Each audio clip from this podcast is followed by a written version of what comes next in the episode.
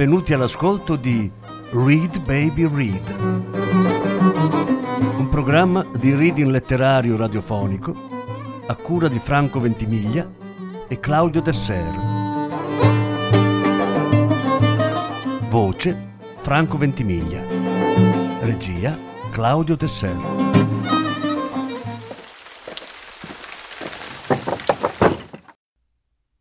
Sette brevi lezioni di fisica di Carlo Rovelli. Terza parte. Il salto successivo lo compie Copernico, inaugurando quella che si chiama la grande rivoluzione scientifica. Il mondo di Copernico non è molto diverso da quello di Aristotele. Un'immagine di cerchi concentrici con la Terra su un cerchio e il Sole in mezzo. Ma c'è una differenza fondamentale riprendendo un'idea già considerata nell'antichità e poi abbandonata, Copernico comprende e mostra che la Terra non è al centro della danza dei pianeti, dove invece sta il Sole. Il nostro pianeta diventa uno come gli altri, gira a gran velocità su se stesso e intorno al Sole. Il crescere della conoscenza non si ferma e presto i nostri strumenti migliorano e impariamo che il sistema solare non è che uno fra i moltissimi e il nostro Sole non è come una stella come le altre, un granello infinitesimo in un'immensa nuvola di stelle formata da 100 miliardi di stelle, la galassia. Un'immagine della galassia. Ma intorno agli anni 30 del XX secolo, le misure precise degli astronomi sulle nebulose nuvolette biancastre fra le stelle, mostrano che anche la galassia a sua volta non è che un granello di polvere in un'immensa nuvola di galassie, centinaia di miliardi di galassie, che si estende a perdita d'occhio fin dove i più potenti dei nostri telescopi riescono a vedere.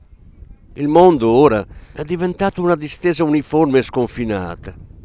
La figura che segue non è un disegno, è una fotografia presa dal telescopio in orbita Hubble che mostra un'immagine del cielo più profondo che riusciamo a vedere con il più potente dei nostri telescopi. A occhio nudo sarebbe un piccolissimo pezzettino di cielo nerissimo. Al telescopio appare una spolverata di galassie lontanissime. A ogni punto nero dell'immagine è una galassia con 100 miliardi di soli simili al nostro. Da pochi anni abbiamo visto che la maggior parte di questi soli hanno intorno pianeti. Esistono quindi migliaia di miliardi di miliardi di pianeti come la Terra nell'universo e in ogni direzione si guardi è ciò che appare. Ma questa uniformità sterminata a sua volta non è che apparente. Come ho illustrato nella prima lezione, lo spazio non è piatto, è curvo la trama stessa dell'universo, spruzzata di galassie, dobbiamo immaginarla mossa da onde simili alle onde del mare, talvolta così agitate da creare i varchi che sono i buchi neri. Torniamo dunque alle immagini disegnate per rappresentare questo universo solcato da grandi onde. E infine, oggi sappiamo che questo cosmo immenso, elastico e costellato di galassie è cresciuto per una quindicina di miliardi di anni, emergendo da una nuvola piccola, caldissima e densissima. Per rappresentare questa visione non dobbiamo che disegnare l'universo, ma dobbiamo disegnare l'intera storia dell'universo. Ecco la schematica. Una serie di palline, una più grande e una più piccola, una vicino all'altra. L'universo nasce da una piccola palla e poi esplode fino alle sue attuali dimensioni cosmiche. Questa è la nostra immagine attuale dell'universo, alla scala più grande che conosciamo. C'è altro? C'era qualcos'altro? Forse sì, ne parlerò fra un paio di lezioni. Esistono altri universi simili? O diversi? Non lo sappiamo.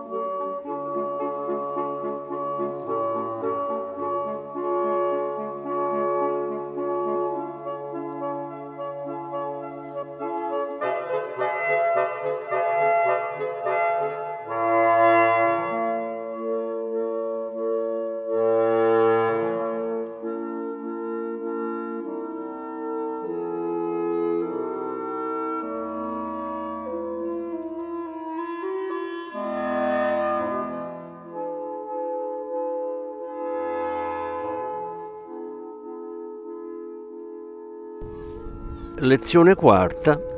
Particelle. Dentro l'universo descritto nella lezione precedente si muovono la luce e le cose. La luce è costituita da fotoni, le particelle di luce intuite da Einstein. Le cose che vediamo sono fatte di atomi. Ogni atomo è un nucleo con intorno elettroni.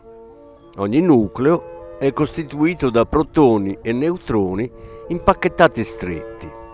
Tanto i protoni che i neutroni sono fatti di particelle ancora più piccole, che il fisico americano Murray Gell-Mann ha battezzato quarks, ispirandosi a una parola senza senso in una frase senza senso.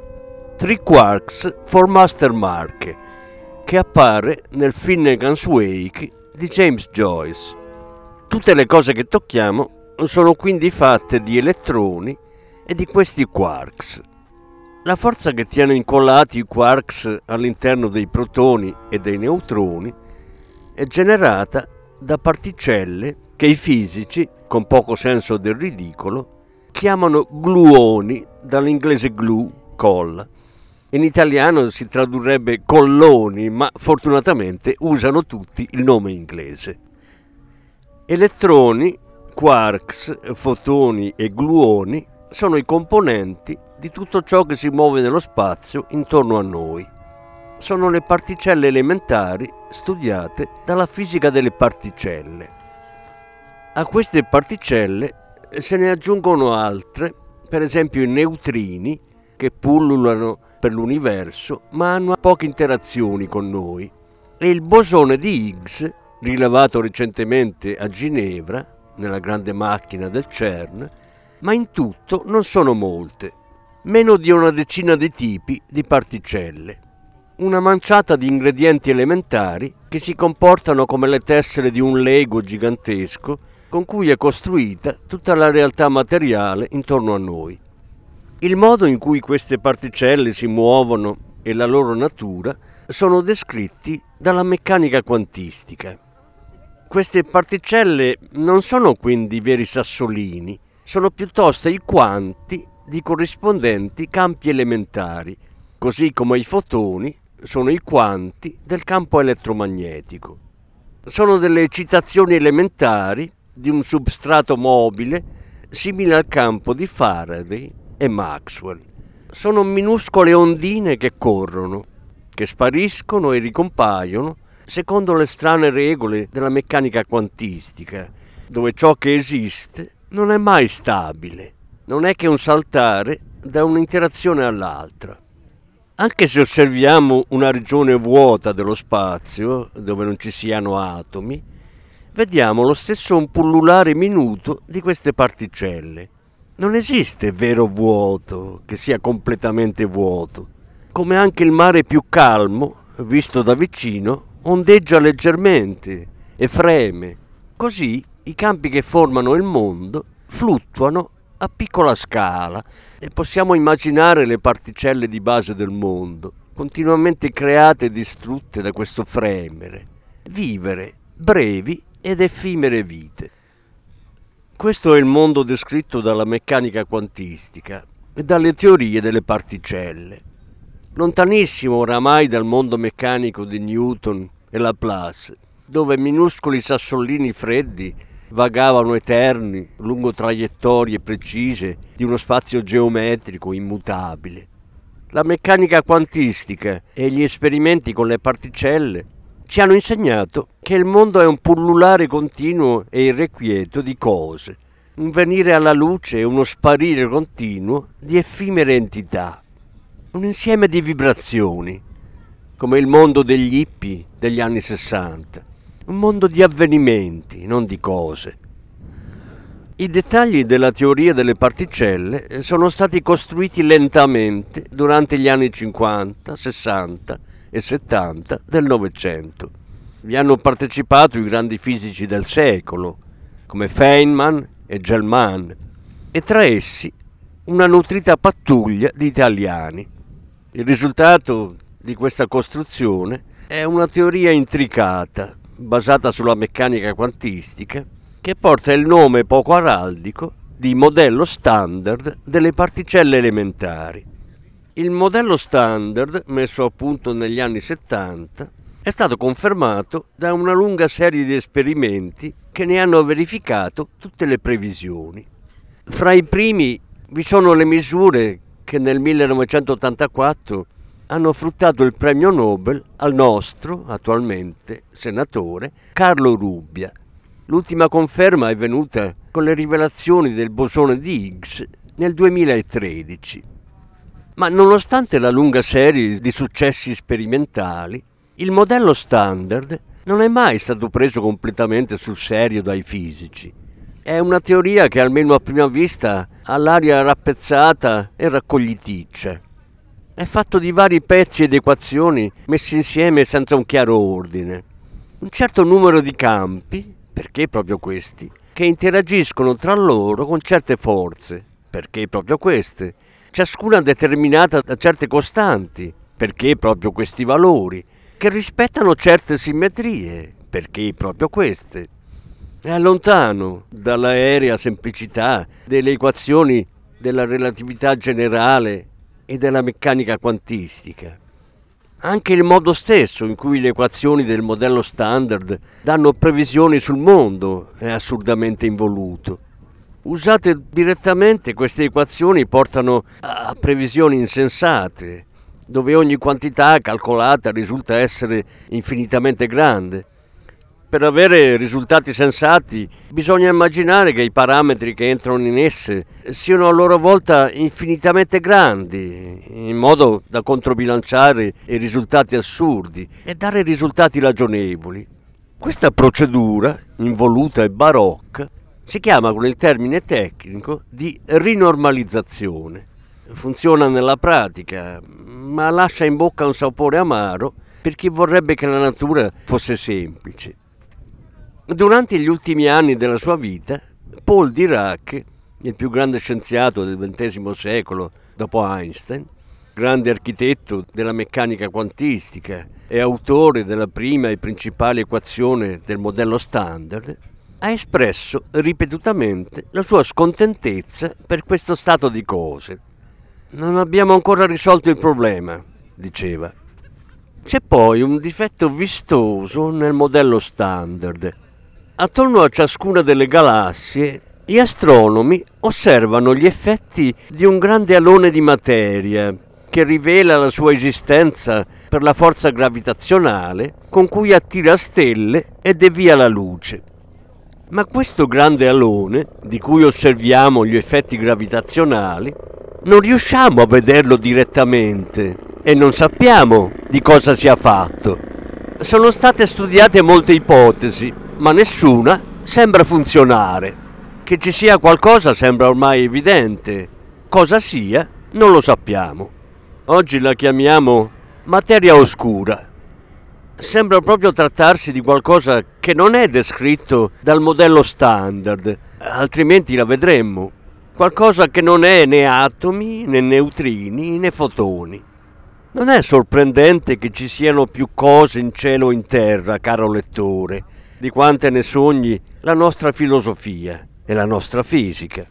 In fondo, fino a pochi anni fa neppure sospettavamo l'esistenza delle onde radio e dei neutrini, che pure riempiono l'universo.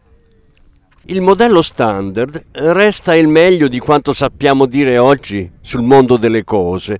Le sue predizioni sono tutte state confermate, e a parte la materia oscura e la gravità descritta dalla relatività generale come curvatura dello spazio-tempo, descrive assai bene tutti gli aspetti del mondo che vediamo.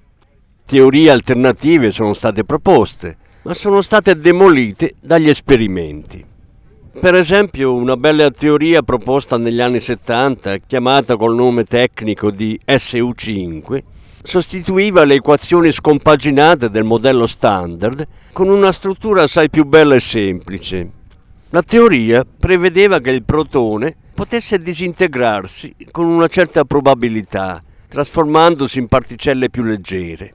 Grandi macchine sono state costruite per vedere i protoni disintegrarsi. Diversi fisici, anche italiani, hanno dedicato la vita a cercare di osservare un protone che si disintegra. Non si guarda un protone alla volta, perché ci mette troppo tempo a disintegrarsi. Si prendono tonnellate d'acqua e si mettono intorno sensibili rivelatori dei prodotti della disintegrazione. Ma ahimè, nessun protone è stato mai visto disintegrarsi. La bella teoria SU5, per quanto elegantissima, non deve essere piaciuta al buon Dio. La storia si sta ripetendo ora con un gruppo di teorie chiamate supersimmetriche, che prevedono l'esistenza di una nuova classe di particelle. Durante tutta la mia vita di fisico ho ascoltato colleghi che si aspettavano con grande sicurezza di vedere queste particelle l'indomani. Sono passati giorni, mesi, anni, decenni, ma per ora non sono apparse. La fisica non è sempre una storia di successi. Restiamo con il modello standard. Non sarà elegantissimo, ma funziona benissimo. Descrive il mondo intorno a noi. E chissà, forse a ben guardare non è lui a non essere elegante. Forse siamo noi che non abbiamo ancora imparato a guardarlo dal punto di vista giusto per comprenderne la nascosta semplicità, per adesso questo è quello che sappiamo della materia. Una manciata di tipi di particelle elementari che vibrano e fluttuano in continuazione fra l'esistere e il non esistere. Pullulano nello spazio anche quando sembra non ci sia nulla. Si combinano assieme all'infinito come le venti lettere di un alfabeto cosmico per raccontare l'immensa storia delle galassie, delle stelle innumerevoli, dei raggi cosmici, della luce del sole, delle montagne, dei boschi, dei campi di grano, dei sorrisi dei ragazzi alle feste e del cielo nero e stellato la notte.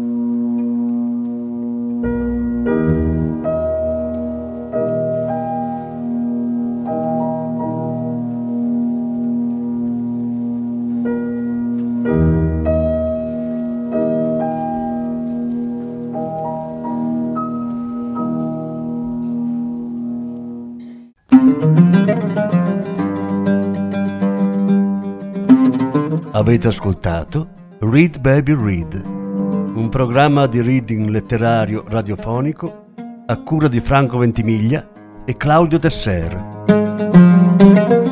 Grazie per l'ascolto, alla prossima settimana. La successiva parte sarà trasmessa la prossima settimana.